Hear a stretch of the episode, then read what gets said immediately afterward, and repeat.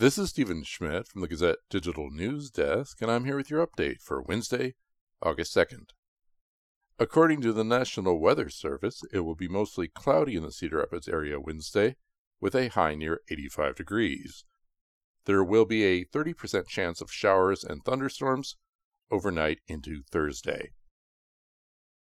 Three Iowa State student athletes and one former athlete were charged Tuesday with tampering with records a result of the Iowa Division of Criminal Investigations inquiry into sports gambling. The Story County Attorney's Office filed criminal complaints against ISU quarterback Hunter Dekkers, wrestler Paniro Johnson, offensive lineman Dodge Sauser, and former ISU defensive lineman Eyioma Uwazurike. Tampering with records is an aggravated misdemeanor. The current and former student athletes are accused of engaging in schemes with other people to disguise their identities and manipulate online mobile transactions in order to create the appearance that their sports wagers were being conducted by other people.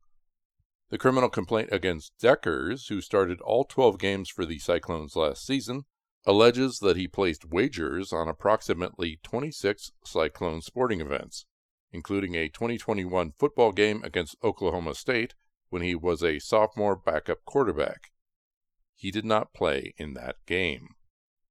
In addition to facing criminal penalties, Dekkers, Johnson, and Sauser could lose all of their remaining eligibility because of NCAA rules that bar student athletes from betting on their own games or on any other sports at an individual's own institution.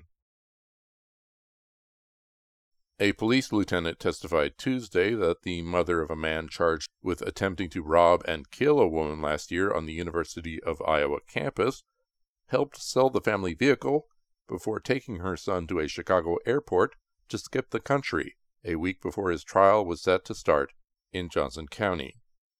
UI Police Lieutenant Travis Tyrell said police were alerted that the GPS ankle monitor of Ali Younes, 20, had been cut on May 6, 2022, in northwest Iowa's O'Brien County.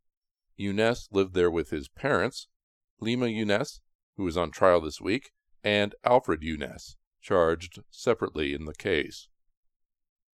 Lima Younes is charged with escape from custody, a felony. She is accused of aiding and abetting her son to intentionally escape the GPS monitored house arrest. If convicted, she faces up to five years in prison. The trial is expected to last all week.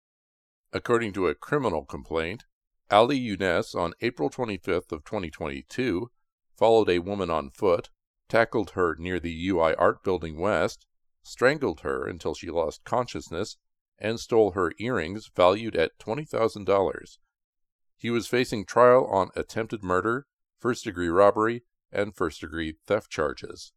Ali Younes remains a fugitive because Jordan doesn't have an extradition treaty with the United States.